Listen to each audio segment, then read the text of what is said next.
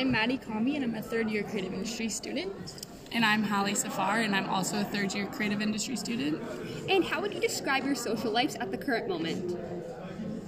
Much more active than they than it has been for like the past two years. School has converted from virtual learning to in-person learning. Do you feel that the in-person learning in campus helps um, give you a more time for social life, or do you believe that virtual learning gave you more time for social life?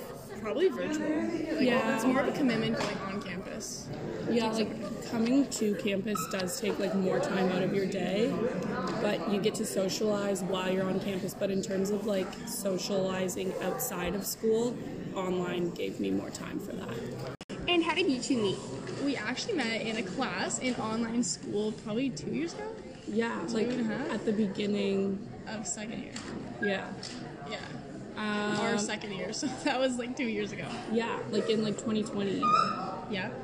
And we were in Um, like a group. It was like a breakout room, I think. And we were like, No, got put into a group project together, the podcast. yeah, we got put into a group project together. That's true. And then we like had to like Zoom group call for that project and then like we obviously like got to know each other through like the Zoom group calls and then we noticed each other in like a bunch of our other classes.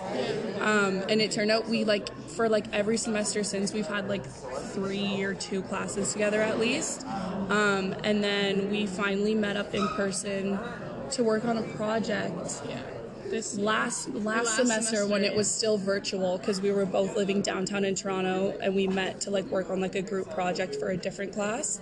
And then we realized like we were like super alike and got along well and then we like stayed friends through till now. Yeah. So, based on own experience making friends in online learning, do you believe that this transition back to in person learning on campus will help a lot of people meet friends and make those lifelong uh, relationships?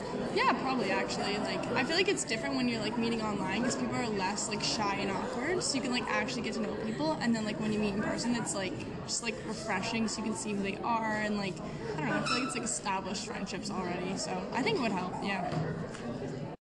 Do you have any advice to new students making the transition back to in-campus learning? Try to like make friends in class so you can have people like hold you accountable. I feel like that's like the best way to like got through. Yeah, and just like try and stay on top of your mental health.